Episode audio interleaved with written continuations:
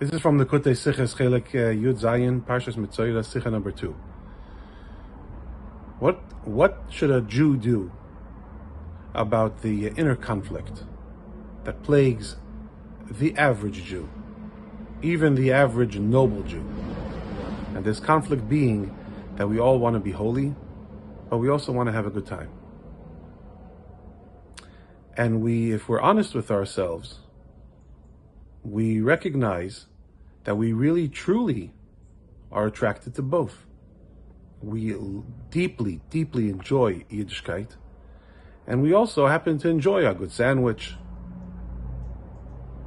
And that can make a person crazy. And even with everything that we know that we learned from Tanya, Nefesh Elokis, Nefshabahamis, still, we're not that complicated. We're very simple, and it can make a person crazy. What do I want? Why do I enjoy Torah, mitzvahs, and farbrengens, and, and the Rebbe and Hashem? I enjoy this all so much. And yet, when it comes to a bagel, I enjoy that so much. So, why do I have to be like this? And, uh, and a person might uh, mistakenly embark on a journey to no longer enjoy life, to only enjoy Yiddishkeit, and to try and find no delight from day to day life at all. And try not to enjoy food, not to enjoy drink, and not to enjoy whatever a person enjoys in life. This is a mistake. Because unless a person is a tzaddik and has no capacity for enjoying Gashmias, Hashem has no issue with a person who lives their life engages with the physical world, which is what we're here to do. We're not we're not supposed to escape the physical world. We're here to engage it to make a dira b'tachtainim, and Hashem has no qualms with the fact that it's inevitable that a person will enjoy the world that they engage in. That, if a person is supposed to eat in order to be healthy, then the eating might be enjoyable. For an average person, the eating is going to be enjoyable. So even though we know that ultimately the enjoyment from the eating and the drinking stains the, uh, the, the person spiritually and will need to be and will need to be rinsed off, but yet that is not a cause for guilt or shame, and it shouldn't distract us from doing what we're doing and from trying to live up to our identity as uh, as holy Jews.